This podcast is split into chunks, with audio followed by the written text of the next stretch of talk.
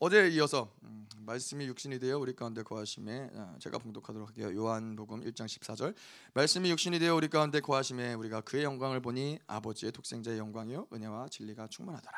네. 그래서 어제 말씀에 대해서 우리가 좀 보고 육신이 되셨다 이걸 좀 우리가 봤죠. 그래서 오늘은 아, 이 그분이 우리 가운데 거하신다라는 게 무슨 뜻이며 그의 영광을 보니 아버지의 독생자의 영광이요 은혜와 진리가 충만하더라.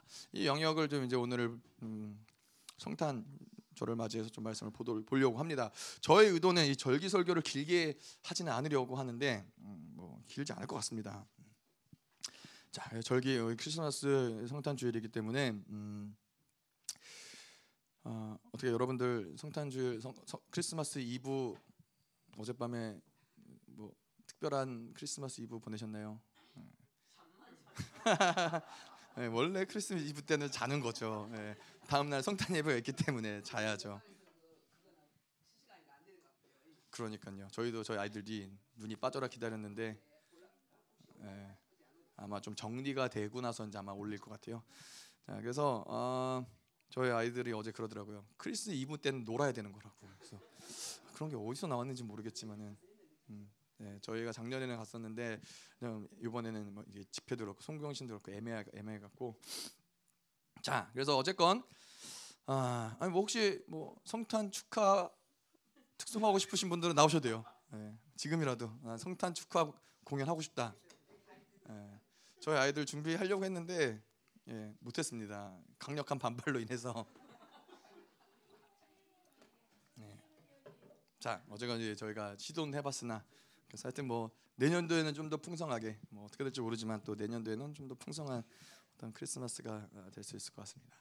자, 그래서 우리가 지난 주에는 저희가 말씀 아 지난 주가 아니 어제 우리가 좀 말씀을 봤던 것이 무엇이냐? 말씀이 무엇이냐? 말씀이 그분이 이제 로고스 사도 요한이 로고스라고 말씀을 표현한 그 어, 의미는 무엇이었냐면은 로고스라는 단어가 모든 것들 하나님 말씀이라는 것이 그분의 성품, 그분의 인격, 그분의 능력, 그분의 권세, 그분의 모든 신성의 모든 것들을 다 포함시킬 수 있는 포괄적인 단어이기 때문에 로고스라는 단어를 썼다라는 것이죠. 그래서 하나님의 말씀이라고 할 때 우리는 그 말씀이 그냥 기록된 성경에 기록된 말씀이 아니라 그분 존재 자체로서 우리는 그것을 말씀을 받아들이는 것이죠. 그래서 그 말씀을 받아들이면 어떠한 능력이 나타나요? 로고스를 믿음으로 받아들이면은 그 모든 시와 공간 가운데 실제적인 신성의 능력으로서 이것이 드러난다는 거예요. 그래서 이 영생이라는 것도 사실은 비슷한 맥락인데 영생이라는 건 뭐라고 그랬죠? 저희가 이 영원한 나라, 하나님의 나라, 이 영원한 나라가 하나님의 나라인데 그 영생이라는 것이 뭐예요? 예수 그리스도가 이 땅에 오심으로써 그분은 영생과 맞대어 있는 분이신 거예요. 영생에 속해 있는 분이신 거예요. 영원한 나라에 속해 있는 분이신 거예요. 그래서 예수 그리스도가 이 땅에 오심으로써 이 땅은 영원한 나라, 영원한 생명과는 상관이 없는 예, 이 이러한 이 어둠의 이 죽음의 생, 사망의 권세가 가득한 땅이었는데 예수가 이 땅에 오심으로써 이제는 그 그분을 통해서 그분을 만나는 자, 그분을 영접하는 자, 그분을 받아들이는 자를 통해서 그분 안에 있는 영원한 생명이 우리 안에 들어온다는 것이죠. 그래서 그리스도가 우리 안에 계실 때 우리도 그분이 그분이 우리 안에 계시는 것뿐만 아니라 그분 안에 있는 영원한 생명이 우리 안에 거하는 것이며 그 영원한 생명은 그 바로 영원한 나라 안에 포함되어 있는 그 생명이라는 것이죠.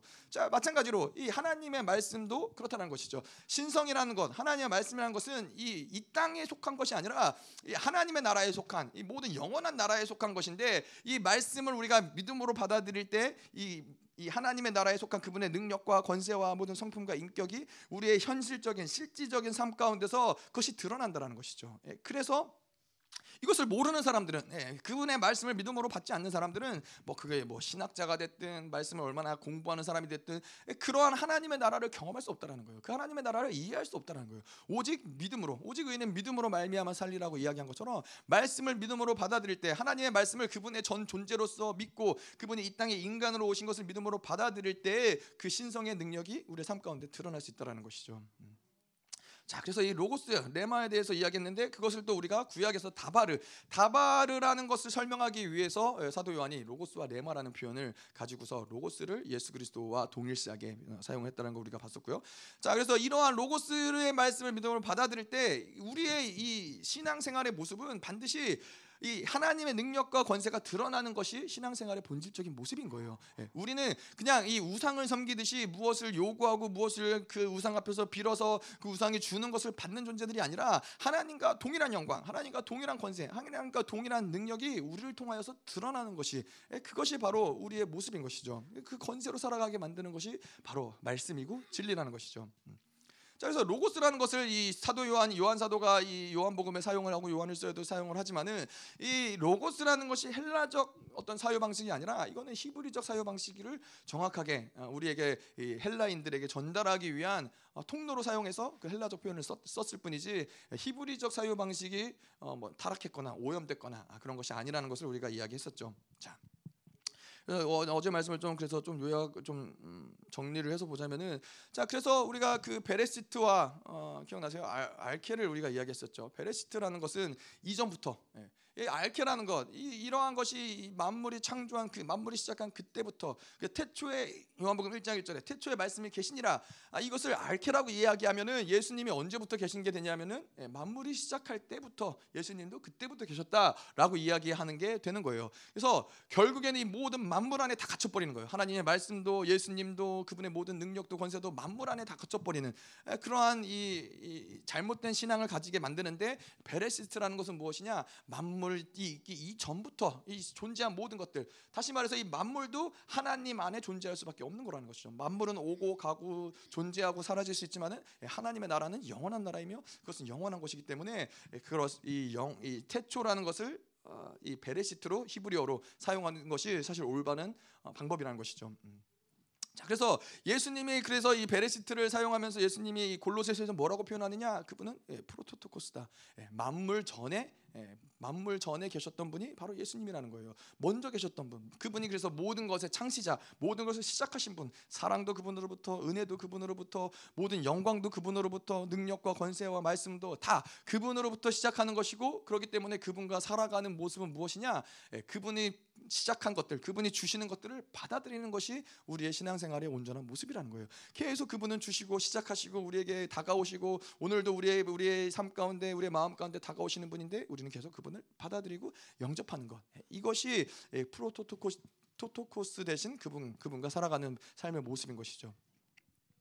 자, 그래서 우리가 그분의 인간으로 오셨다라는 말씀이 육신이 되셨다. 그래서 육신에 대해서는 저희가 뭐 히브리서에서도 보고 어제도 보고 계속 예, 굉장히 중요한 부분이기 때문에 복음서에도 그것을 다루고 있고 사도 바울도 그것을 다루고 있고 요한 사도도 그것들을 다루고 있지만은 그분이 인간으로 오셨다라는 것을 아는 알아야 되는 중요한 이유는 예, 그거 인간으로 오신 것을 믿을 때 예, 거기에서 구원의 조건이 그분이 되시기 때문에 그렇다는 것이죠. 그분이 인간으로 오셨다라는 것만 가지고서는 우리를 구원하실 수 있는 조건은 아니라 또 한 가지가 죄, 죄가 하나도 없으셔야 된다는 것이죠. 그래서 그분이 이 땅에 인간으로 오셨고 죄를 짓지 않으심으로써 우리의 구원의 조건을 이루신 것이고 우리를 대신해서 십자가에서 죽으셔서 우리를 속량하셨다는 것이죠. 단지 그냥 그냥 구원하셨다라는 게 아니라 우리의 모든 인생, 몸의 속량, 예, 완전히 모든 것들을 더 이상 우리에게는 육체의 의미가 없는 거예요. 육체의 의무를 가지고 살아가는 건 아닌 거예요. 그래서 이 왕의 존재는 왕의 하는 모든 것들은 다 영광인 거예요. 그 영광과 존귀 가운데서 무엇을 해도 입어도 무엇을 입어도 무엇을 먹어도 어떤 삶을 살아도 그거는 영광과 존귀와 관여되는 것이지 어떠한 의무와 뭐 이런 것들이 관여되는 것들이 아니라는 것이죠.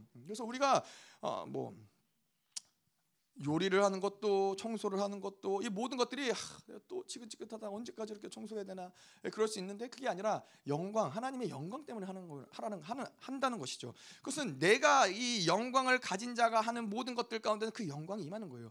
내가 있는 자리, 내가 만나는 사람이 모든 것들이 영광으로 시작되고 영광을 끝난 것을 믿습니다. 자 그리고 아, 그분이 인간을 되시기 오셨던 그래서 이 죄를 짓지 않으셨을 않을 수 있었던 근본적인 그분의 어, 이 방법은 무엇이었냐? 그분이 하나님께서 어, 성결의 영을 주사 성령을 철저하게 의지하심으로써 죄를 짓지 않을 수 있었다는 것이죠. 성결의 영. 우리도 마찬가지로 성령이 우리 안에 오신 근본적인 목적은 우리로 정결하고 거룩하게 하기 위함이시다. 자 그리고 성령께서 오심으로써 이제 그분이 철저히 의지하셨는데 심한 통곡과 강구로서 눈물로써 그분이 성령을 의지하며 죄를 짓지 않을 수 있었다는 것이고 성령께서도 하나님께서도 예수 그리스도에게 성령을 한량 없이 부으심으로써 이 모든 것들을 통과하셨다는 것이죠. 자, 그래서 어제 말씀을 좀 정리를 해봤고요. 자 오늘 그래서 우리 가운데 거하심에 예수님의 말씀이 육신이 되어서 우리 가운데 거하셨다. 아, 사실 이것이 이 성경의 모든 흐름 가운데서 가장 예수님이 이 땅에 인간으로 오신 것도 굉장히 어, 놀랍고 굉장히 혁명적인 말씀이지만은 그분이 우리 가운데 거하셨다. 아, 이것이 인류 가운데 모든 영계와 피조계가 이해할 수 없는 만왕의 왕이시며 모든 존귀하고 가장 영화로우신 신이신 그분이 피조물 안에 거하셨다. 아, 이것이 이, 결코 인간은 이해할 수 없는 하나님의 놀라운 섭리이고 놀라운 비밀인 것이죠. 자 그래서 우리 가운데 거하셨다 이것을 어, 이제 쉐카이나 영광이라고 우리가 표현하는데 쉐카이나라는 것은 무엇을 이야기하는 거냐면은 장막을 치셨다는 거예요. 장막을 치셨다라는 것은 이전에 이 구약 시대 때 모세가 그 하나님 앞에 나아갔죠. 모세는 온유한 자라 그분과 얼굴과 얼굴을 대면할 수 있는.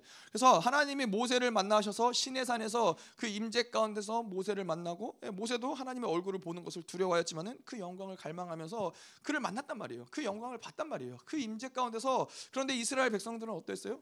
그 하나님의 임재 신의 산에 임하는 하나님의 임재를 두려워했어요. 그분은 거룩하신 하나님이라는 것을 이스라엘 백성들이 알았기 때문이죠. 그래서 이 거룩하지 않은 존재가 거룩하신 하나님을 만날 때에는 그것은 죽을 수밖에 없는 일이라는 것을 그이 우리 어둠 어둠에 속해 있는 우리 어떠함을 가지고서 그분 앞에 나아갈 때에는 그분의 온전한 거룩의 영광이 앞에 두려워할 수밖에 없다라는 것이죠. 그래서 이스라엘 백성들은 하나님 앞에 나아가기를 두려워하였고 나아갈 수 없었는데 음. 모세는 오직 모세만 신의 산에서 예수님을 독 아, 아니죠 하나님을 독대할 수 있었던 것이죠. 자, 근데 이제 그 모, 신의 산에서 하나님을 독대하던 그 모세가 이제는 하나님의 영광이 어디에 임하느냐? 이제 이스라엘의 진영 안으로 오신다라는 거예요. 하나님의 영광이 이스라엘 진영 안에서 거기에서 이제 거하신다라는 거죠. 그게 장막에 거하신다라는 표현이 이제 예수 하나님의 영광이 이스라엘과 함께한다라는 것이죠. 예, 그래서 이스라엘 백성들에게 놀랄 일인 거예요. 여러분 생각해 보세요. 이스라엘 장막이 그들이 살아가는 살아가는 모든 삶의 가정 삶의 터전인데 그 한 가운데 하나님의 구름 기둥과 불 기둥이 있어요. 예. 그 구름 기둥과 불 기둥이 장막 안에 들어간다고 느껴지지 않겠어요? 보이지 않겠어요? 그 모든 열기와 그 구름의 어떤 그림자와 이 모든 것들이. 근데 이스라엘 백성들이 아침에 눈을 뜨고 잠을 잘 때까지 내 멋대로 살고 내 멋대로 행하고 내 멋대로 자기가 원하는 대로 살기가 두려울 수밖에 없다라는 거예요. 그분의 임재가 그 장막 안에 거하기 때문에 이스라엘 백성들이 그것을 보면서 두려워할 수밖에 없다라는 것이죠. 자, 그래서 이러한 놀라운 하나님의 영광이 우리 안에, 우리의 심령 안에 어, 거하셨다. 쉐카이나의 영광으로 우리 가운데 거하셨다. 그것은 우리에게 무엇을 얘기하냐면은 우리는 더 이상 나의 어떠함을 묵상해야 될 자들이 아니라는 거예요. 아니 우리가 질그릇인데 그 질그릇 안에 보배를 담았는데 질그릇에 관심을 갖는 것이 얼마나 어리석어요. 질그릇이 얼마나 뭐 멋있냐 화려하냐 그거 별로 중요하지 않아요. 질그릇 안에 무엇이 담겼느냐.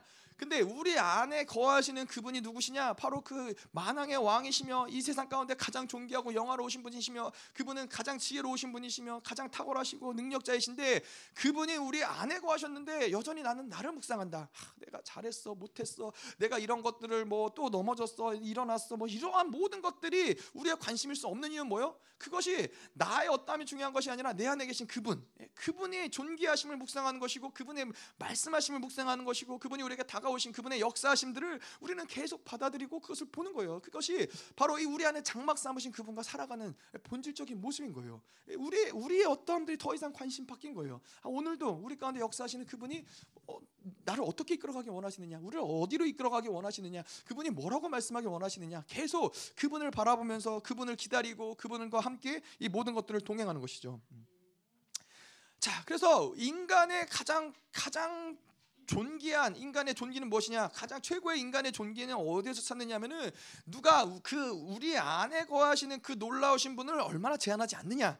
이것이 인간의 존귀를 결정한다라는 거예요. 인간이 이러한 그 성령이 우리 안에 내주하시는 것을 제외하고서는 인간은 다 비슷비슷해요. 인간은 뭐 여러분 보세요. 다 하나님의 그 보좌에 앉아서 땅을 바라보시면서 개미 새끼만도 보다도 쬐끄만 아, 개미 새끼보다는 크지만은 이제 우리가 개미를 볼 때 그 사이즈보다도 작은 인간을 보면서 예, 그 우리가 내가 나는 키 몇이야? 나는 너보다 뭐 10cm 더 커. 하나님 보실 때 그게 무슨 의미가 있겠어요? 예, 키가 크든 키가 작든 하나님 볼 때는 다 동그라미들이 돌아다니는 것 같은 별로 큰 의미가 없는 예, 다 도토리 키재기인데 정말 그 존귀를 어디에서 결정하느냐? 내 안에 그 놀라우신 분을 누가 제한하지 않느냐? 누가 제한하지 않고 사느냐? 누가 그분의 모든 능력과 지혜를 풀어놓고 사느냐? 이것이 인간의 존귀 예, 최고의 존귀를 결정한다는 것이죠. 음. 그래서 뭐 이 목회라는 것도 마찬가지고 우리가 신앙생활하는 것도 마찬가지지만은 나의 자질이 무엇이냐, 내가 얼마나 좋은 자질을 갖고 태어났느냐, 내 출신이 무엇이냐, 내 배경이 무엇이냐, 본질적으로 이런 것들은 그렇게 중요하지 않다라는 거예요. 예, 목회라는 것은 뭐예요? 예, 그분이 내 안에 계시고 그분을 인정해드리고 성령께서 이거 모든 목회를 이끌어 가신다라는 것을 누가 철저하게 믿느냐, 예, 이것이 목회의 결정이 나는 것이지 그 목회자가 뭐 얼마나 좋은 대학교를 나왔고 얼마나 좋은 대학원을 나왔고 얼마나 많은 박사학위가 있고 이러한 것들이 목회를 결정하지 않 는다라는 거예요. 그 박사학위가 100개, 1000개 있으면 뭐 하겠어요? 100개, 1000개 있어 봐야 하나님의 지혜를 따라갈 수 없다라는 것이죠. 그래서 이 열방교회가 참 좋은 교회인 게 예, 저희 교회가 이 신영에 있는 교회에 박사학위를 받으신 분들이 많이 있어요. 서울대 나오시고 제가 보니까는 뭐 전국 모의고사에서 수석하셔갖고 수석해 본 사람도 있다고 그러더라고요. 그래서 그, 그 그분이 서울대 가시고 뭐 영국으로 유학 가서 박사학위를 받았는데 지금 그분은 뭐 하시냐? 열방교회에서 차량 운전하시면서 예, 외국인들 오면 차량 운전하시고 예, 뭐 호스팅하시고 그러는 거예요. 왜냐하면 다 인간의 어떠함들은 별로 중요하지 않다는 거예요. 하나님의 맡기신 일 그것을 마땅히 감당하는 것이 영광스러운 것이고 그것이 존귀한 것이지 뭐 얼마나 많은 학위를 가졌느냐 얼마나 많은 뭐 명예를 가졌느냐 별로 의미가 없다라는 것이죠. 정말 중요한 건 무엇이냐? 우리 안에 살아계신 그분이 얼마나 제한받지 않고 얼마나 그분이 우리 안에서 역사하고 계시느냐 그것이 인간에게 있어서 가장 중요한 것이라는 것이죠. 자, 그런데 이제 그러한 영광스러운 분이 우리 안에 장막을 치셨는데 그 장막을 우리 안에 거하시는 그 이유가 무엇이냐? 그 장막을 치신 이유가 무엇이냐? 그것이 우리가 어떻게 이해해야 되느냐를 볼 때에는 이 출애굽기를 보면서 이사야서 4장 5절에 하나님이 우리를 장막 삼으신 것에 나오는데 이 출애굽기에 보면은 예수님 아 하나님이 그들을 애굽에서부터 부르시고 그들을 출애굽을 시키시죠. 광야를 통과하시게 하시고 구름 기둥과 불 기둥이 그를 인도하시는데 결국에는 궁극적인 목적은 뭐예요? 그들을 완전히 애굽에서부터 출애굽시켜서 하나님이 그들의 왕으로서 그들을 통치하는 데까지 가는 거예요. 하나님의 나라가 온전히 이루어지는 데까지 가는 것이 그분이 이제는 이스라엘 가운데 장막을 치신 목적이라는 것이죠. 그래서 구름 기둥과 불 기둥으로 매일매일 이스라엘의 진영 가운데서 그분이 임재하시고 그들을 보호하시고 그들과 함께 하시면서 매일 그들의 삶을 이끌어 가시는 거예요. 그들을 어디로 갈지 몰라요. 하나 광야 또 다른 광야로 또 다른 광야로 또 하나님 어떠한 방향으로 이끌어 갈지도 모르고 언제 약속의 땅으로 들어갈지도 모르지만은 중요한 건 뭐예요?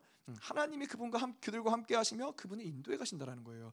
마찬 이것이 바로 셰카이나의 영광이라는 거예요. 예, 우리의 삶 가운데서도 그분이 성령으로 임재하셨다는 건 뭐예요? 내가 너의 삶을 인도해 가겠다는 거예요. 매일매일 모든 삶 가운데서 모든 상황 가운데서 그 성령을 의지하는 자들의 그 모든 삶을 성령이 인도해 가신다는 거예요. 우리는 보이지 않는 거예요. 매일같이 매일 광야와 같고 매일 이 짐승과 정갈이 나오는 것 같고 밤이면 춥고 예, 뭐 배고픔이 있고 뭐 그런 광야와 같지만은 중요한 거는 성령이 우리 안에 거하신다. 예, 그분이 우리를 이끌어 가신다라는 것이죠. 자 그리고 또 한 가지 그분이 우리 안에 장막을 치셨다라는 것은 무엇을 얘기하냐면은 이제 그분이 에베소서에서 이야기하는 것처럼 우리를 처소 삼으셨다는 거예요. 에베소서 2장 22절에 아, 우리를 처소 삼으셨다. 예, 이게 처소라는 말이 있고 성전이라는 말이 있죠. 근데 처소라는 말의 특징은 뭐냐? 이, 이 군대가 움직일 때 군대가 이제 뭐 어떤 전쟁에 나가든 이럴 때 그 모든 이 군사들을 움직이는 본부가 있다라는 거예요. 이 headquarter라고 우리가 이제 영어로 이야기를 하죠. 그 headquarter에서 모든 이 필요한 전력을 배치하고 뭐 공격을 할지 지금은 후퇴를 할지 모든 것들을 그 headquarter에서 결정을 한다라는 것이죠. 근데 뭐 지금은 이제 군대 사령관들이 이런 역할을 하지만은 예전에는 그 headquarter에서 누가 이런 모든 결정들을 내렸느냐? 왕이 예전에는 그랬다고 그러더라고요. 전쟁을 나아갈 때 어, 지금은 어, 이 사령관 높은 사람들은 이제 뒤에 본부에서 있고 예, 모든 군사들이 나가 전쟁을 하지 하고 대통령이 그러는데 예전에는 왕이 가장 앞에서 모든 전쟁을 이끌어갔다라는 거예요. 그래서 왕이 그 전쟁 가운데서 필요한 모든 결정을 내리는 것을 이제 헤드쿼터에서 그것이 결정되는 것을 바로 그것을 뭐라 그러느냐 처소라 그런다는 거예요. 그래서 이 처소에서 하나님이 우리를 처소 삼으셨다는 건 뭐냐면은 우리 안에서 모든 개인사와 민족사와 세계사를 결정하는 그 공, 공간이 어디냐? 바로 우리 안에서 그것들을 결정하신다라는 거예요. 그것이 바로 처소라는 거예요. 그것이 하나님의 모든 모든 우주와 만물 모든 세계를 움직이는 그 결정을 우리 안에서 우리를 처소 삼으시고 이제 그분이 그것을 행하신다라는 것이죠. 자, 그래서 우리 그분이 우리 안에 거하시기 때문에 그분의 이런 결정들, 지금도 이스라엘과 하마스의 모든 전쟁과 이 광주 땅과 모든 한반도에 일어나는 모든 역사들 이런 것들을 우리는 모를래야 모를 수가 없다라는 거예요. 왜냐하면 우리가 그분의 처소이기 때문에 자, 그런데 왜 우리가 이런 것들을 알지 못하느냐? 결정을 알지 못하느냐? 결국 그것은 우리는 계속 예, 육적인 삶을 살아갈 때 그분의 결정을 알 수가 없다라는 거예요. 예, 성령으로 살지 않기 때문에 이것을 알 수 없다는 거예요. 얼마나 억울해요. 제가 예전에 군대 있을 때 이제 예, 한국에 와서 훈련을 하는데 훈련을 할 때 이제 저는 통역 병이었어요. 통역병이었는데 통역을 이제 하려고 왔는데 그러다 보니까는 뭐 여러 군데를 다녔어요. 뭐 전선에 나가서 뭐 같이 라면도 끓여 먹고 뭐 한국 군대는 그러더라고요. 제가 해병대에서 훈련을 하는데 미군은 이렇게 딱 군 군 군대 어, 전투 식량, 전투 식량이 있어요. 전투 식량이 여러 개 있지만 전투 식량이 별로 맛이 없어요. 예, 칼로리는 되게 높은데 별로 맛은 없어요. 그래서 처음에 이제 한국 군인들이 먹고 싶어서 우리도 좀 달라 그러면은 주면은 예, 한번 먹어보더니 아 맛없다 안 먹는다 예, 그러더라고요. 그랬는데 제가 뭐 모든 뭐 한국 군인들 그런지 모르겠지만은 이제 포항에서 한국 군인들하고 훈련할 때 한국 군인들은 이제 훈련할 때 뭘 싸가냐면은 동원 참치캔 이렇게 큰 거. 그리고 김치와 쌀을 예, 둘러가지고 가서 예, 훈련 중간에 이제 밥을 만들고 예, 김치찌개를 만들더라고요. 참치도 그, 그렇게 그게 맛이 얼마나 맛이 좋았는지 산에서 먹는 김치찌개 밥이 얼마나 맛있겠어요. 훈련 중에 그것도. 예, 그래서 아, 그뭐 얘기하다 얘기했죠. 아 헤드코터. 그래서 제가 그렇게 이제 통역병으로 뭐 그렇게 참여하게 됐는데 이 어떤 자 어느 순간에는 헤드코터에 들어가서 그 모든 훈련 상황들을 훈련 그 상황판이 있어요. 상황판 가운데서 모든 어, 누가 지금 어디에서 어떤 일들이 벌어지고 이런 걸 보니까는 아 이거 재밌더라고요. 할만하더라고요. 이 아 이 뭐 전쟁이 할만하던 건 아니지만은 이게 전 병사로서 그냥 병사는 뭐 하는 거냐면은 그냥 위에서 시키는 대로 하는 거예요. 그냥 뭐 예를 들어 제가 1병이다, 2병이다 그러면은 병장이 하라는 대로 뭐 하사가 하라는 대로 예, 소대장, 분대장이 하라는 대로 그냥 하는 거예요. 땅을 팔아. 왜 파는지 몰라요. 그냥 땅을 파는 거예요. 땅을 파는 거고 뭐 진지를 구축하는 거고. 근데 이 똑같은 제가 병사였지만은 이 본부에 들어가니까 헤드쿼터에 들어가니까는 그때 헤드쿼터 들어갔을 때 거기는 공군 기지였는데 공군 기지는 이렇게 땅 밑으로 지하에다가 만들어 놓더라고요. 그래서 지하에다가 이렇게 두꺼운 문이 있어요. 두꺼운 문을 열고서는 이제 거기 들어가면 이제 헤드쿼터가 딱 있는데 거기 들어가니까는 모든 상황 돌아가는 상황들을 다 보이는 거예요. 다 보이니까는 아, 이게 훈련이 재밌는 거예요. 병사할 때 훈련이 재미 없었거든요. 힘들고 고달프고 어려웠는데 모든 돌아가는 상황을 보니까는 재밌는 거예요. 마찬가지로 성령이 우리 안에 계시면서 그가 모든 이 민족사와 개인사와 세계사의 모든 결정들을 내리는데 그것을 알지 못하면 우리의 인생은 고달플 수밖에 없는 거예요. 왜 이런 일이 왜 이런 고난이 있을까? 왜 우리나라가 이러한 상황 가운데 있을까? 왜 이스라엘과 하마스는 지금도 또 이런 전쟁 가운데 있을까? 그냥 우리는 알 수 없는 거예요. 그냥 그래서 그냥 주어진 일을 하면서 정말 이 한날 일병처럼 그렇게 신앙생활을 하게 되는 것이죠. 근데 그분의 결정을 알아가기 시작하면은 이게 재밌는 거예요. 아, 하나님이 이렇게 역사하시는구나. 아, 하나님의 일하심이 이렇구나. 하나님의 반전이 이렇구나. 아, 하나님이 또 이렇게 영광을 드러내시는구나. 그분의 종기가 이렇구나. 근데 중요한 건 뭐냐면은 하나님은 그러한 그분의 내리시는 모든 결정을 그의 자녀들에게 알려주시기 원하신다라는 거예요. 그 영광에 동참하길 원하신다라는 거예요. 그래서 아모스 3장 7절에 우리가 얘기하잖아요. 주 여호와께서는 자기의 비밀을 그종 선지자에게 보이시지 않고서 행하시는 법이 없다. 그게 하나님이 일하시는 영적인 원리의 법칙이에요. 우리 안에 거하시는 우리를 처소 삼으신 그분이 왜 우리에게 그의 모든 결정들을 알려주시기 원치 않으시겠어요? 우리의 인생에서 중요한 모든 사건들, 우리의 인생에서 풀리지 않았던 궁금했던 이런 모든 이런 역사들 왜 그럴 수밖에 없었는지, 왜 이런 고난이 있었는지, 하나님이 그때 나를 어떠한 마음으로 나를 어, 사랑하셨고 다가오셨는지 모든 것들이 우리 안에서 그 내려지는 모든 결정들을 그분이 알게 하신다는 거예요. 우리가 그 자녀들에게 그것을 알리지 않고서 하나님이 일하심이 행하심이 없다라는 거예요. 음. 자, 그래서 이 하나님의 사람들, 하나님의 선지자들도 그렇고 하나님의 사람들도 그렇고 이러한 사람들에겐 그분의 비밀이 알려지지 않는 것, 이러한 것들을 알지 못할 때에는 그것이 그들에게는 고통이 큰 거예요. 자, 근데 그 비밀을 알지 못했다. 하나님의 결정을 알지 못했다. 그 고통이 큰 거라기보다는 어떤 고통이 크냐면은 그런 하나님 아모스 3장 7절 내가 그 종 선지자에게 비밀을 말한다라고 한 것처럼 하나님과 온전한 관계가 된 자들에게는 그분의 결정, 그분의 처소가 된 자들에게는 그분의 결정을 알려 주시는데 그의 인정하심이 멈췄다라는 데서 고통스럽다라는 거예요. 하나님이 나를 그의 종으로 여기신다면 하나님이 그를 나를 그의 처소로 삼으셨다면은 그의 비밀을 나에게 알려 주는 것이 마땅한데 내가 그의 비밀을 알지 못한다. 그러면은 그분의 인정하심으로부터 벗어났다라는 것이 하나님의 사람들에게는 고통스러운 거예요. 하나님의 의롭다 하심을 인정 받지 못한다라는 것이 하나님의 자녀들에게는 고통스럽다는 것이죠. 음. 자, 근데 우리가 육체로 사는 만큼 또 세상으로 사는 만큼 우리에게는 그 하나님의 영에 반응하지 못하는 어떤 이 둔해지는 감각들이 생긴다라는 거예요. 그분의 음성을 알지 못하고 그분의 결정을 알지 못하는 것. 이러한 것들이 하나님의 인정을 벗어나는 것들이 우리에게는 고통이 된다라는 것이죠. 음. 그래서 우리가 어제도 뭐 이야기하고 늘 얘기하지만은 그분의 임재가 느껴지지 않는 것 그것이 우리에게는 큰 고통인 거예요. 그분의 임재가 느껴지지 않는다라는 것은 지금도 하나님 부어주시는 그 사랑을 내가 전면적으로 받아들이지 못하고 있다라는 것이고 그 은혜가 하나님의 통치하심이 하나님의 보호하심이 지금도 나를 덮고 있지 않다라는 그분의 의롭다 하심을 여김을 받는 것들 그분의 모든 비밀을 알려주시는 것들 이러한 것들이 제한된다라는 것이 예, 우리에게는 굉장히 손실인 것이고 가장 핵심적으로는 하나님이 나를 인정하시는 그 관계 하나님의 사랑하는 아버지와 자녀의 그 관계가 뭔가 단절되었다라는 것이 우리에게 있어서는 고통이라는 것이죠. 음. 그래서 이제 예레미야서에도 보면은 예레미야 20장에 보면은 이 예레미야 선지자가 이 모든 선지 사역 선지자의 사역 가운데 고통스러운 일들을 많이 당하죠. 나라가 멸망할 것을 이야기하고 예, 그런 것들 이야기함으로써 많은 핍박을 당하고 많은 고통을 당하고 예, 그들의 가, 그 친지와 가족들과 모든 친구들과 모든 이스라엘 사람들로부터 배척을 당하고 예, 매국노란 소리를 듣고 뭐 이러한 고통 가운데 고난을 하도 심하게 당하다 보니까 예레미야 20장에 갔을 때 하나님한테 하나님 전 더 이상 더 이상 못 하겠습니다. 더 이상 당신의 이러한 말씀을 전 전하는 것을 못 하겠습니다. 너무나 고통스럽습니다. 그랬더니 고통스러워하니까 어떻게 해요? 그 배에서 불이 올라오는 거예요. 이 불이 성령의 불이 그 배 안에서 올라오는 거예요. 근데 이 불은 무엇이냐면은 그래서 이 불이 올라오니까는 이제 예레미야가 아, 하나님 다시 아닙니다. 제가 다시 당신의 말씀을 전하겠습니다. 당신의 뜻을 전하겠습니다. 이스라엘에게 외치겠습니다. 근데 이 성령의 불이라는 것은 무엇이냐면은 바로 하나님의 인정하심이에요. 하나님의 옳다심이에요. 예레미야에게 그 불이 올라왔다라는 것은 야 그래도 내가 너를 인정하지 않냐? 내가 너의 어떠함들을 내가 이해하지 않냐? 내가 너를 의롭게 여기지 않냐? 이것이 올라오니까는 예레미야가 그 의롭다 하심, 그 인정하심 때문에 다시 다시 그 고난 가운데 가운데로 들어가는 거예요. 다시 그 복음을 전하는 대로 예레미야가 다시 나아가는 거예요. 그것이 하나님과 긴밀한 관계가 있는 자들에게는 생명과 같이 중요하다는 거예요. 하나님이 나를 인정하시는구나. 그분이 나를 의롭게 여기셨구나. 예, 그렇다면 어떠한 것도 문제가 되지 않는 것이죠. 음.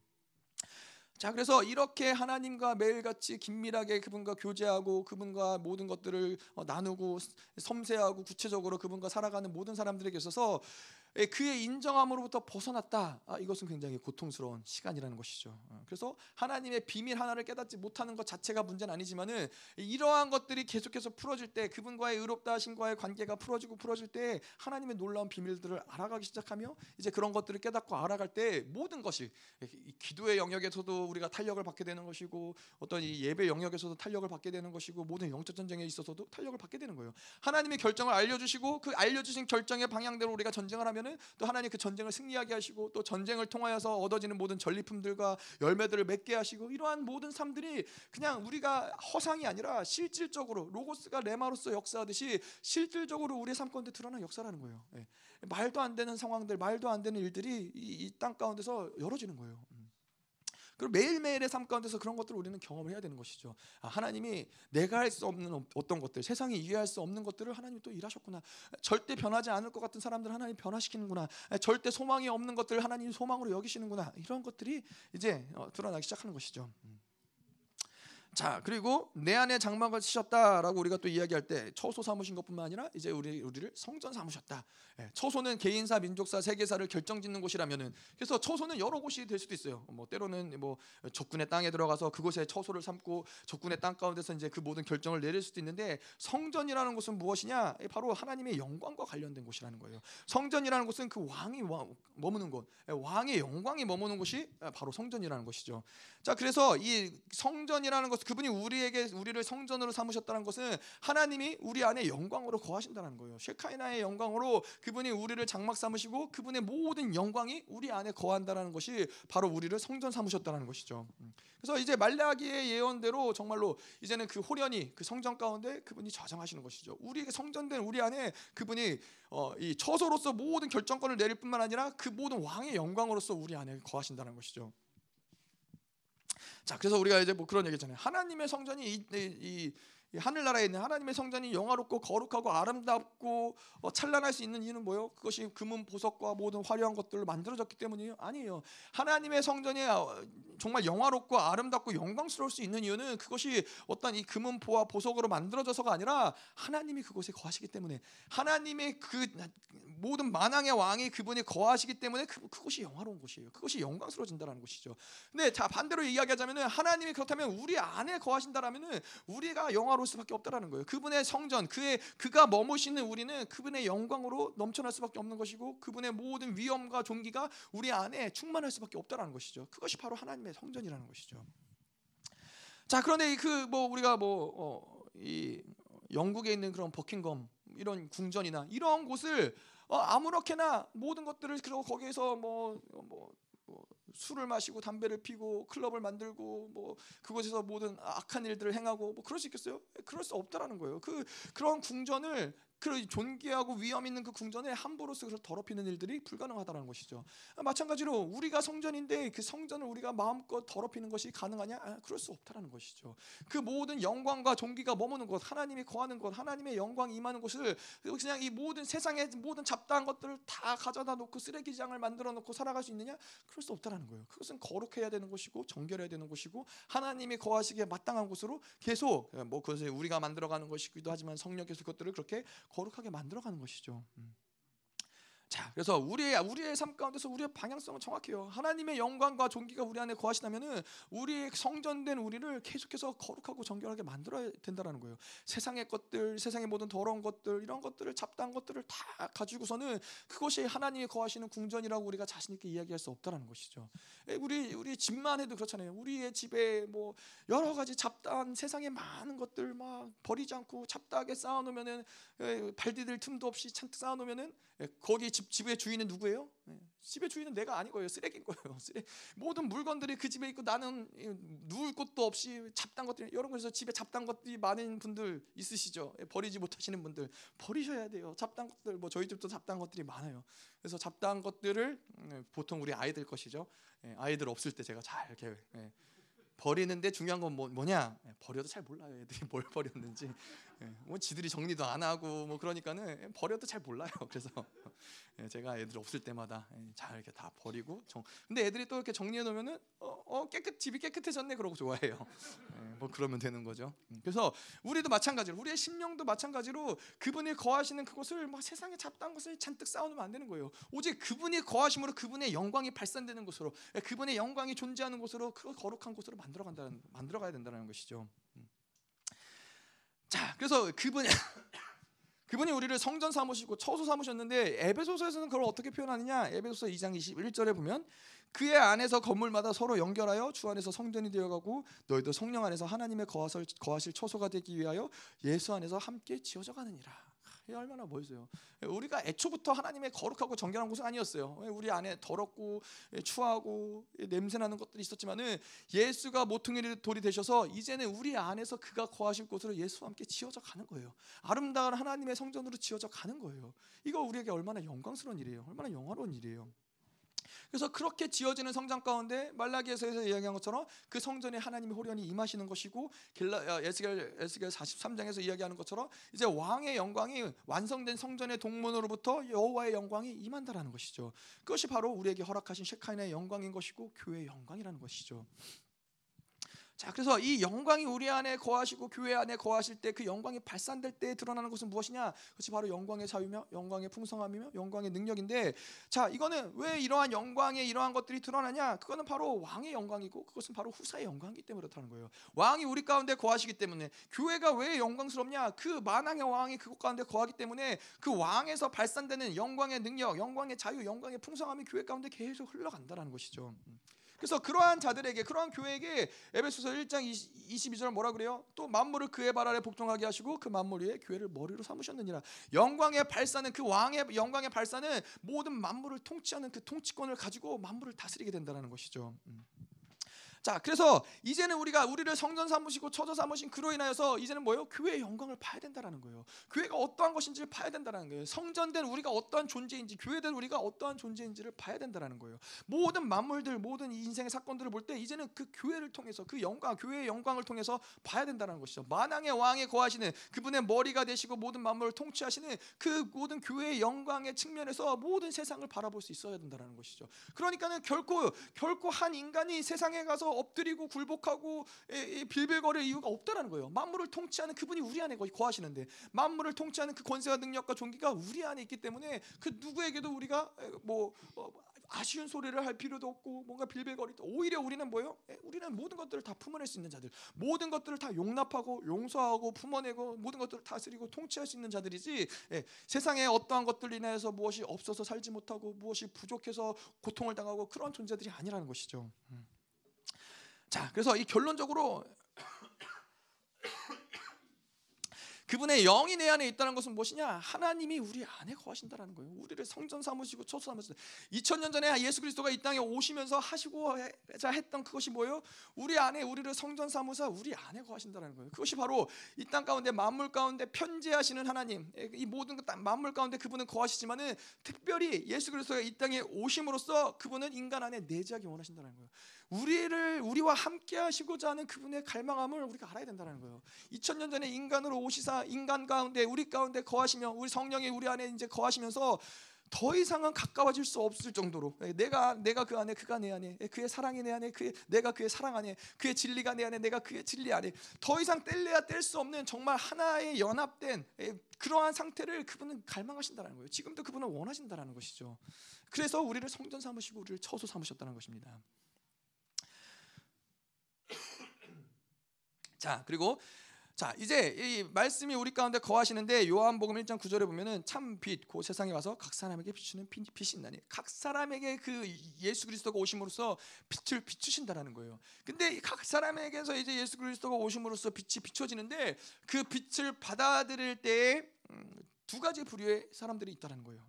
첫 번째 부류는 그 빛을 영접하는 사람도 있다는 거예요. 예수 그리스도가 오심으로써 그 빛이 비춰질 때 요한복음 1장 11절 13절처럼 영접하는 자 곧 그 이름을 믿는 자들에게는 하나님의 자녀가 되는 권세를 주셨으니 이는 혈통으로나 육정으로나 사람의 뜻으로 나지 아니하고 오직 하나님부터 하나님의 뜻으로부터 난 자들이니라.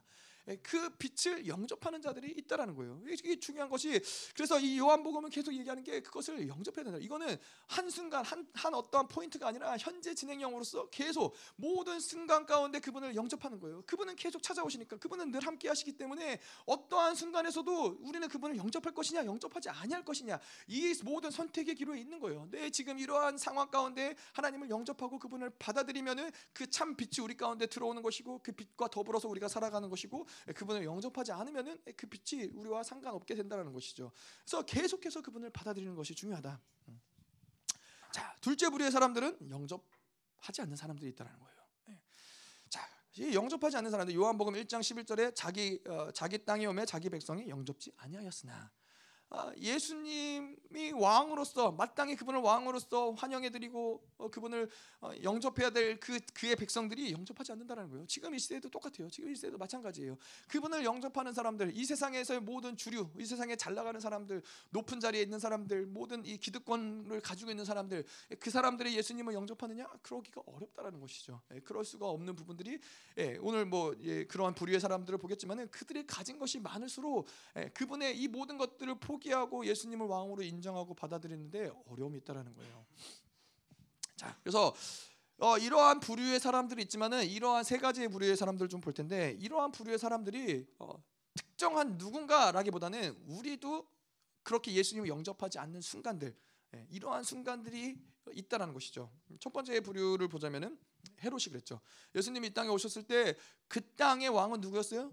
어, 헤롯이 왕이었어요. 헤롯이 왕이었기 때문에 어, 그 예수님이 태어나실 때 예수님을 메시아로 인정하지 않았다라는 거예요. 예수님을 거부했어요. 예수님을 찾으면은 죽이려고 했던 것이죠. 왜 그러냐? 자기가 왕이기 때문에 왕이 가진 기득권, 왕이 그 헤롯이 어, 특별히 그랬던 이유는 뭐냐면은 그 역사 가운데 볼 때 자기가 헤롯은 유대인이 아니었어요. 예. 그렇기 때문에 자기가 가진 어떤 로마를 통해서 그 땅을 다스리고자 왕의 어떠한 것을 위임 받았지만은 언제든지 쫓겨날 수 있다라는 어떤 이러한 이 불안함들이 왕에게 있었기 때문에 그것을 지키고자 하는 힘들이 굉장히 강력하게 일어났어요. 그것을 그렇기 때문에 예수님이 왕으로 오셨을 때 그것에 대한 아이가 태어난 아기가 태어났지만은 그것에 대한 두려움이 헤로당에게는 어마어마했다라는 것이죠. 그래서 그 모든 아이들을 다 죽이고 이 메시아를 없애고자 하는 그런 악한 일들을 헤롯이 행했는데 그 근간은 무엇이냐? 바로 왕의 기득권. 예. 그래서 우리가 이 주기도문에서도 이야기한 것처럼 우리도 마찬가지로 우리 안에서 내가 소유하고자 하는 것들, 내가 가지고자 하는 것들, 내가 놓기 싫은 것들,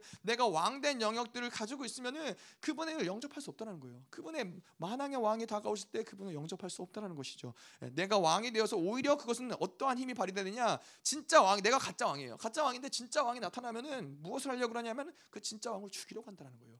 내가 왕으로서 이 땅 가운데 왕의 존재를 가지고 살아가면은 그때도 말씀드렸지만 왕의 백성이 몇 명이든 상관없이 예, 이 나라 가운데 나만 유일한 백성이자 나만 유일한 왕이지만은 그 왕의 기득권, 나 의 편안함, 나의 유익을 추구하며 살아갈 때에는 진짜 왕이 나타내면은 그 안에서 나타나는 본질적인 모습은 그 진짜 왕을 죽이고 싶은 마음이 훅 하고 올라오는 거예요. 예수 그리스도를 영접할 수 없다라는 거예요. 헤롯 안에 헤롯 안에서도 예수 그리스도를 결코 메시아로 받아들일 수 없었던 것이죠. 음. 자, 두 번째로는 어떠한 부류의 사람들이 있느냐? 예, 서기관들.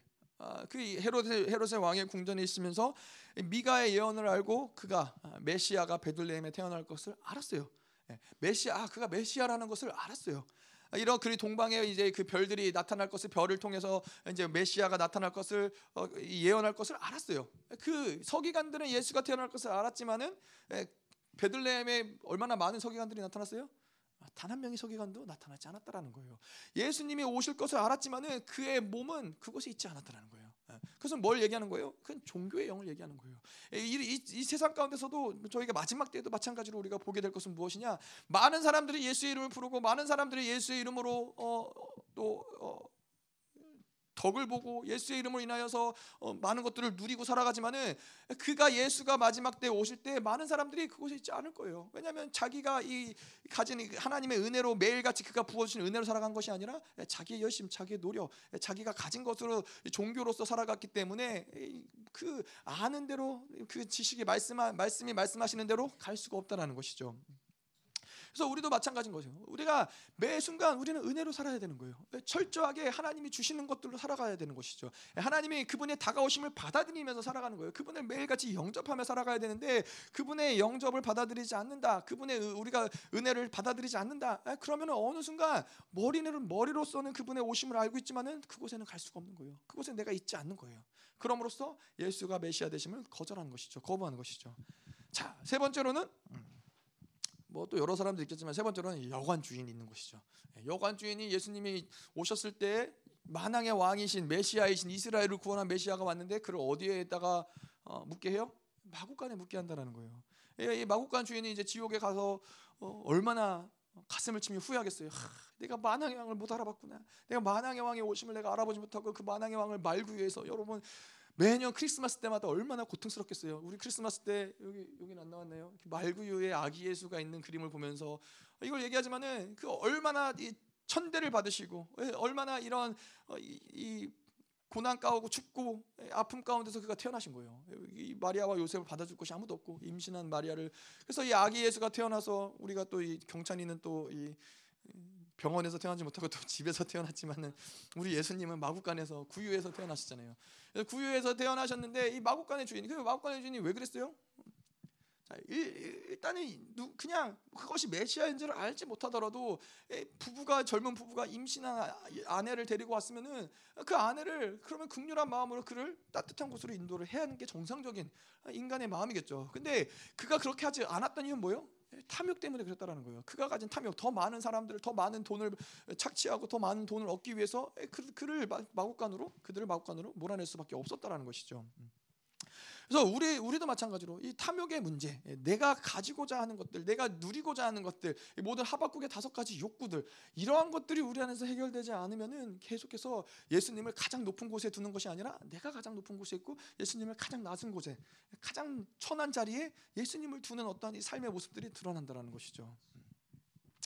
자, 그래서 결론적으로 이야기하자면은 그분이 우리 안에 내 안에 거하시려면 어떻게 해요? 일단 중요한 거는 무조건 영접한다는 것이 중요하다는 거예요. 그분의 다가오실 때 그분을 계속 영접해야 된다는 거예요. 그분께 우리의 보좌의 자리를 내어 드려야 된다는 것이죠. 그것이 바로 이제 어, 그분을 영접하는 올바른 모습인 것이죠. 자, 그래 네 번째로 우리는 그의 영광을 봐야 한다. 자, 우리는 그의 영광을 봐야 한다. 뭐 이 구약에서 말씀은 그렇지 않아요. 그의 구약에서 말씀은 그의 영광, 어, 그분의 거룩을 보면은 인간은 죽을 수밖에 없는데 이제 골로새서에서 이야기하는 것처럼 이제 보이지 않는 하나님이 이제는 보이는 하나님이 됐어요. 그래서 이제는 우리는 그분을 봐야 산다라는 거예요. 골로새서 1장 15절에 그는 보이지 아니하시는 하나님의 형상이요 어, 모든 창조물보다 먼저 나신 이시니.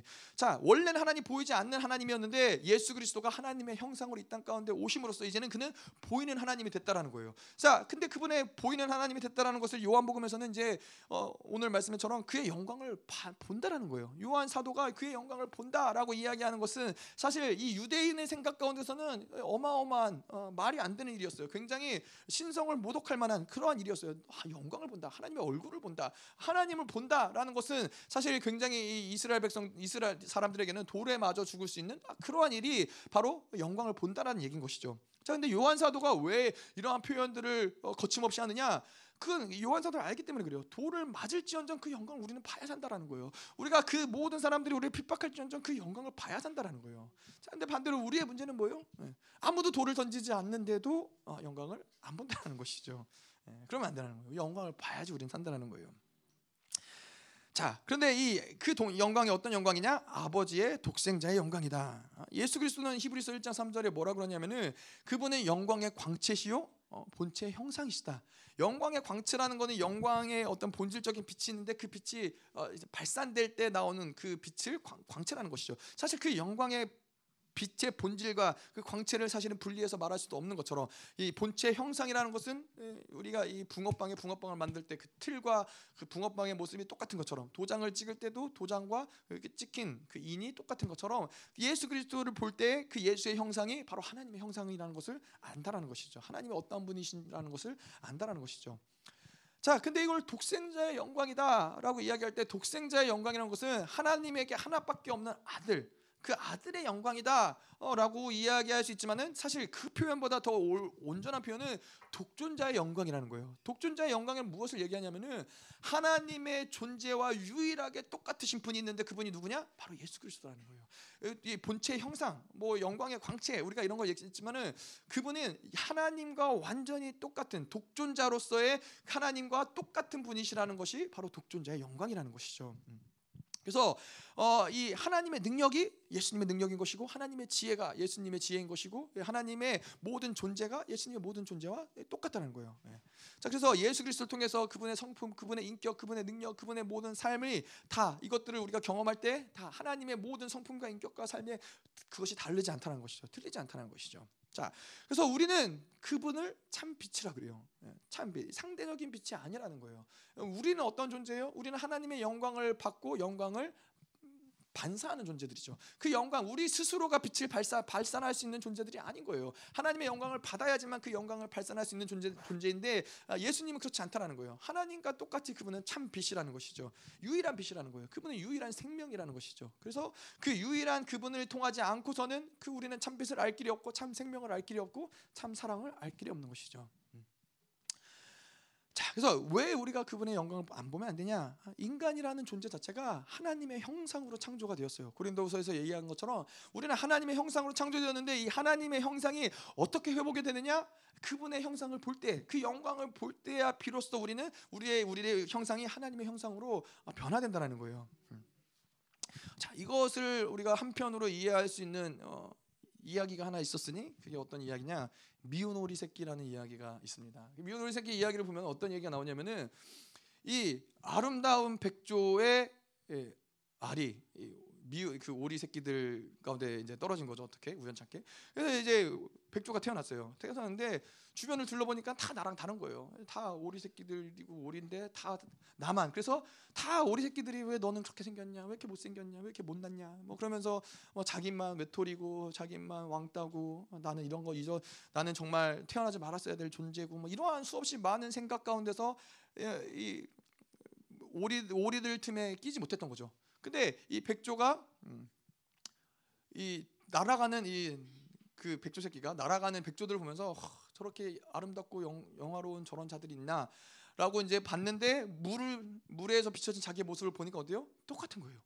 이 똑같은 이 영광스러운 모습을 보니까는 아 이제 깨달은 거예요. 내가 어떤 존재인지 깨달은 거예요. 뭐 물론 이게 하나님의 영광을 보는 거랑은 다른 측면이 있지만은 중요한 건 뭐냐면은 진짜를 봐야 된다라는 거예요. 우리의 형상은 우리가 이 세상의 것들을 보면서 우리의 형상을 결, 결단코 찾을 수 없어요. 미운 오리 새끼들을 아무리 내가 봐도 그 오리 새끼들 가운데서 나의 진짜의 모습을 발견할 수 없다는 거예요. 언제 그것이 발견되느냐? 나와 똑같은 형상을 볼 때, 하나님의 형상을 볼 때 우리의 형상이 그 안에 하나님의 것들이 살아난다는 거예요. 우리의 존재가 어떤 존재인지가 발견된다는 거예요. 음. 자, 그래서 우리는 그분의 영광을 봐야만 살 수 있는 존재들인 것이죠. 자, 그런데 그 영광 그러면 어떻게 보느냐? 어떻게 우리가 그분의 영광을 보느냐? 첫 번째로 하나님의 영을 통해서 본다. 고린도서 3장 18절에 아, 우리가 다 수건을 벗은 얼굴로 거울을 보는 것 같이 주의 영광을 보매 저와 같은 형상으로 화하여 영광으로 영광이 이르느니 곧 주의 영으로 말미암음이라. 성령을 통해서 그 영광을 본다라는 거예요. 또 어떻게 우리가 그분의 영광을 보느냐? 아, 말씀을 통해서 보는데 고린도후서 4장 4절에 그 중에 이 세상의 신이 믿지 않은 아니 아니 아니하는 자들의 마음을 혼미케 하여 그리스도의 영광의 복음의 광채가 비치지 못하게 하미니 그리스도는 하나님의 형상이니라. 복음의 광채를 통해서 그 말씀을 통해서 우리가 하나님의 형상을 보고 그분을 닮아가는 것인데 이, 이 세상의 신이 미혹해 하는 것들이 어떻게 해요? 그 복음의 광채를 온전히 받아들이지 못하게 한다는 미혹되게 만들어서 그 복음이 온전히 받아들여지지 못할 때 하나님의 영광을 보기가 어렵다라는 것이죠. 음. 자 그래서 우리는 매일 아침 같이 그 우리 안에 거하시는 성령, 우리 안에 거하시는 그 말씀, 결국에는 이 성령과 말씀과 예수 그리스도는 다 하나라는 거예요. 성령 충만한 것이 예수 충만한 것이고 예수 충만한 것이 말씀 충만한 것인데 그 우리 안에 충만하게 성전 삼으시고 초소 삼으신 그분이 우리 안에 말씀을 두시고 우리 안에 성령을 두시고 우리 안에 그 영광을 두셔서 그 보혈을 두셔서 우리로 하여금 계속 하나님의 형상을 바라보게끔 만들고 그것을 바라봄으로써 그 영광을 보게끔 만든다는 거예요. 그래서 매일같이 우리는 그것을 감사해야 되는 거예요. 매일 아침마다 하나님 우리에게도 물과 피와 성령을 우리 안에 두시고 오늘도 그분의 영광 가운데로 나아가게 하시고 그 영광을 보게 하시며 감사드립니다. 그러면서 계속 그, 그 하나님의 성령을 운행시키시고 운행시키고 하나님의 말씀을 운행시키고 그것이 우리 안에 계속 운행되도록 그래서 우리 안에 믿음이 계속 살아나고 회복되도록 매일 아침마다 그것들을 확증해야 되는 것이죠. 음, 아멘. 자, 또 한 가지. 자, 그렇다면 또 어떻게 그 영광을 보느냐? 아, 한 가지 또 실질적인 방법 중에 하나는 예배를 통해서 그 영광을 본다라는 것이죠. 음. 자 예배를 통해서 뭐요? 예배를 통해서 그 진리가 선포가 되는 거예요. 복음의 광채가 발산이 된다는 거예요. 자 그래서 이 매주 드려지는 이 예배 가운데 그 설교 가운데 하나님의 진리가 선포가 되고 복음의 광채가 지금도 이 시간에도 발산이 된다는 것이죠. 그래서 이것을 믿음으로 받아들일 때 이 새 언약의 광채가 빛이 나는 것이고 기름 부으심도 그 말씀과 같이 기름 부으심이 흘러가서 예배라는 것을 드리면 드릴수록 어떻게 돼요? 복음의 광채가 우리로 하여금 하나님의 형상을 닮아가게 한다는 거예요. 말씀과 기름, 기름 부으심이 계속 믿음으로써 역사함으로써 우리 안에서 하나님의 형상을 담지 않은 어떠한 영역들을 완전히 계속 제거해 나가고 잘라 나가고 이런 것들을 어, 완전히 분리시킴으로써 계속해서 형상을 닮아가는 것이죠. 그래서 우리가 1년에 52주를 통한 이 주일 예배를 통해서 계속 이 예배를 드리고 말씀을 드리면서 결국엔 뭘 하는 것이냐? 그분을 닮아간다는 거예요. 그분의 형상을 온전하게 만들어 간다는 거예요. 그래서 예배가 우리에게 있어서 예배가 중요한 것이고 예배 가운데 하나님의 임재가 중요한 것이고 그 영광이 비춰지는 것이 중요한 것이죠. 음. 그래서 예배를 실패하지 않는다면 우리는 계속 그분을 닮아갈 수 있다는 것이죠. 음. 자 그래서 이 예배라는 것은 그 그분의 영광을 또한 아는 빛인데 예배를 통해서 그분의 믿음과 그분의 사랑과 그분의 존귀와 그분의 모든 성품과 이러한 모든 하나님의 모든 것들이 예배 말씀을 통해서 우리는 그분을 만난다라는 거예요. 말씀을 통해서 아 이게 하나님의 사랑이구나 하나님의 사랑을 만나는 것이고 아 이게 하나님의 영광이구나 영광을 만나는 것이고 아 이게 하나님의 능력이구나 그분의 능력을 만나는 것이고 그분의 모든 이러한 것들을 로고스 대신 그분의 것들을 믿음으로 계속 만날 때마다 이러한 것들을 우리 삶의 내마로서 계속 드러난다는 것이죠. 자, 그래서 이 예배를 통해서 영성의 거의 모든 것들이 다 만들어진다라고 해도 과언이 아닌 것이죠. 예, 그래서 예배가 그래서 뭐, 어, 음, 뭐 그러한 사람들이 간혹 있더라고요. 하, 나는 뭐 예배 드리지 않아도 하나님과 여전히 잘 교제하고 어, 네, 혼자 말씀 보고 뭐 혼자 뭐 이렇게 기도하고 뭐 그렇게 하나님과 살 수 있어요. 아, 그렇지 않아요. 그럴 수 없어요. 예배를 통해서 하나님의 영광을 보지 않는데 예배를 통해서 뭐 어떠한 영성의 수준이 되어서 뭐 내가 홀로 하나님과 독대하면서 그 모든 완벽한 영광 가운데 들어갈 수 있다. 어, 뭐 그럴 가능성이 전혀 없다라는 건 아니지만은 하나님이 교회를 주신 이유가 무엇이냐? 교회를 통해서 하나님이 그 영광을 발산하신다라는 거예요. 예배를 통해서 교회 드려지는 드리는 공예배를 통해서 하나님이 계속 그 영광을 발산하기 원하시고 그렇게 해서 하나님이 나를 영화롭게 한 사람 만들어가는 것이 아니라 그분의 백성들, 그분의 나라, 하나님의 공동체를 함께 더불어서 예, 온전하게 만들어 가시는 것이 바로 이 예배의 초점인 것이죠. 그래서 우리가 예배를 드리면은 하나님의 임재가 계속해서 강력하게 더 임재가 강력해지는 것이고 그 임재를 통해서 우리의 계속 어둠은 더 드러나는 것이고 그럴 때마다 임재는 더 강력해지고 더 강력한 빛이 임하는 것이고 이 모든 영적인 것들이 계속해서 예배를 통해서 더 활성화된다는 것이죠. 아멘. 자, 그래서 이제 은혜와 진리가 충만하더라. 아, 영광의 내용이 무엇이냐? 바로 은혜와 진리라는 거예요. 영광의 맛은 우리가 잘 알, 듯이 어, 영광의 자유, 영광의 풍성함, 영광의 능력 이것이 영광의 맛이라는 것이라면 영광의 내용은 내용은 무엇이냐? 바로 은혜와 진리라는 것이죠. 음. 자, 근데 은혜란 무엇이냐? 은혜라는 것은 공짜라는 거예요. 선물이라는 거예요. 값없이 주어진다라는 것이죠. 어, 하나님이 우리에게 나의 노력과 상관없이 나의 어떠한 자질과 상관없이 하나님이 주시는 거 공짜로 주시는 것이고 우리는 그것을 은혜라고 한다는 것이죠. 자, 그렇다면 은혜에 대한 우리의 반응은 뭐예요? 음, 은혜 반응에서 있어서 중요한 부분은 그것을 선택해야 된다는 거예요. 하나님의 은혜를 공짜로 우리에게 매일 한량없이 우리에게 많은 것들을 부어 주시는데 우리에게 자, 하나님의 자유 의지를 주시고 그것이 은혜이기 때문에 내가 그것을 선택할지 선택하지 않을지를 결정하는 것이 은혜를 받아들이는 사람에게 있어서 가장 중요한 거예요. 아무리 많은 선물을 하나님이 우리에게 가져와도 예, 그것을 받아들이지 않으면은 여전히 선물은 계속해서 풀어지지 않고 선, 선물이 드러나지 않고 우리 안에 그냥 이렇게 먼지가 쌓인 채로 있을 수밖에 없다라는 것이죠. 음. 그래서 우리가 은혜로 살지 못하는 이유는 무엇이냐? 아, 그것을 하나님의 은혜를 선택하지 않기 때문이에요. 나의 자유 의지를 가지고 그분을 오늘도 오늘도 다가오시는 그분을 선택하지 않은 것이고 오늘도 부어주시는 그분의 은혜를 선택하지 않은 것이고 오늘도 말씀하시는 그분의 음성을 내가 듣지 않는 것이고 계속해서 우리가 선택하지 않는 것이 결국에는 우리로 하여금 그분의 은혜를 받지 못하게 만드는 어, 것이라는 것이죠. 그래서 은혜의 본질은 뭐예요? 히브리서는 뭘 말하고 있어요? 그래서 우리로 하여금 어떻게 살아가는 것 이야기하느냐? 예수를 바라보라는 거예요. 그분을 바라보라. 계속 그분을 쳐다보는 것이고 빛을 바라보는 것이고 그분을 영접하는 것이고 그분을 받아들이는 거예요. 포도나무가 가지에 붙어 있듯이 그분께 붙어 있는 거예요. 그것이 은혜로 살아가는 사람들의 모습인 거예요. 계속 받아들이는 거예요. 음. 자, 그래서 이 은혜라는 것은 그렇고요. 자, 진리란 무엇이냐? 음, 진리라는 것은 유일한 기준이라는 거예요. 그것이 그래서 유일한 기준이다. 그렇기 때문에 우리는 그것을 참 빛이라고 이야기하고 참 진리라고 이야기하고 참 사랑이다. 참 능력이다. 아, 우리는 거기에 모든 것들에 하나님이 주시는 참 진리의 모든 것들에 참자를 붙이는 것이죠. 그것만이 유일한 것이기 때문에 그것만이 구별된 것이기 때문에 음. 자 하나님이 주시는 모든 것들에 그래서 이, 이 그것을 우리가 유일하게 어, 이론론적으로 그것을 명제로서 그것만을 선택하며 그것만을 받아들일 수 있는 삶을 살아내야 되는데 자, 이 참 진리, 참이라는 것의 본질으로 좀 보자면은 진리 그 예를 들어서 뭐 어, 생명, 뭐 사랑이다.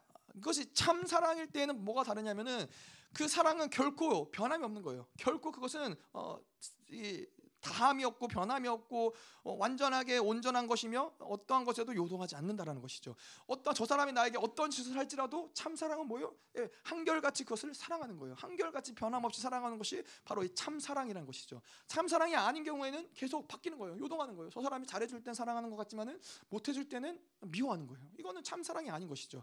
근데 하나님이 가진 이 참 진리의 본질이 바로 무엇이냐? 진동하지 않는다는, 요동하지 않는다는 것이죠.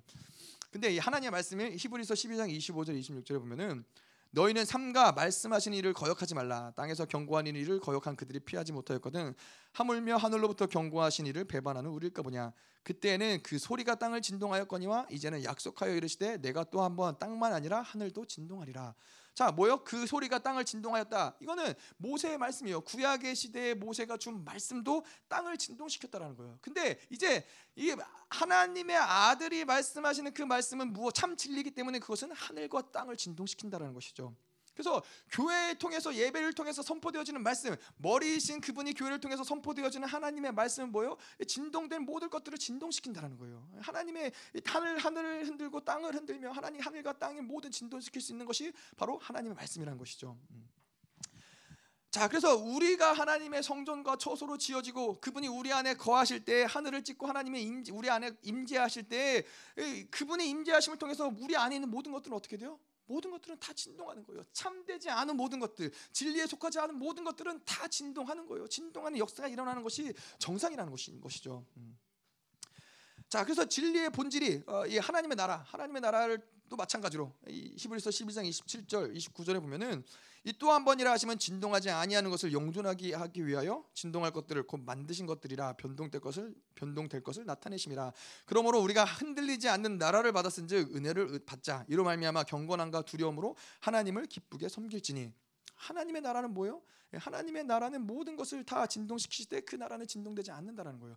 하나님의 나를 성전 삼으시고 내 안에 거하실 때 그 말씀이 내 안에 거할 때 하나님이 진동하지 않는 모든 것을 진동시키시고 내 안에 진동하지 않는 하나님의 영원한 나라로 그분이 거하신다라는 거예요. 영원하다라는 것은 결코 진동할 수 없는 거예요. 진, 흔들림이 있고 진동한다. 이게 아주 미세한 일이지만은 예를 들어서 어, 뭐 견고한 성이 있어요. 견고한 성이 있는데 어, 저 멀리서 약간의 파장을 통해서 이 견고하게 세워진 이 어떤 이 성벽 가운데서 아주 세밀한 균열이 일어났어요. 이 세밀한 균열을 통해서 당장 이 성이 무너지는 않겠지만은 그 균열을 통해서 시간이 흐르고 날씨가 모든 것들이 흐르고 변화되면서 결국엔 어떻게 돼요? 이 자그마한 균열을 통해서 이 성은 무너질 수 있는 가능성들이 있다는 거예요.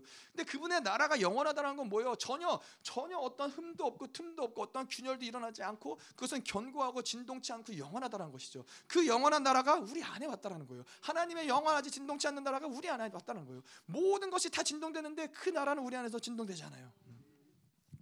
자, 그 우리가 이제 그런 이야기하죠. 어, 그 모순이라고 우리가 얘기하는데 무엇이든지 막, 막는 방패가 있고 무엇이든지 뚫는 창이 있어요. 그럼 누가 이길까요? 모든 걸 다 막아낼 수 있는 방패와 모든 걸 다 뚫어낼 수 있는 창에 이제 대결을 했어요. 누가 이길까요? 네? 창이 이겨요? 왜요?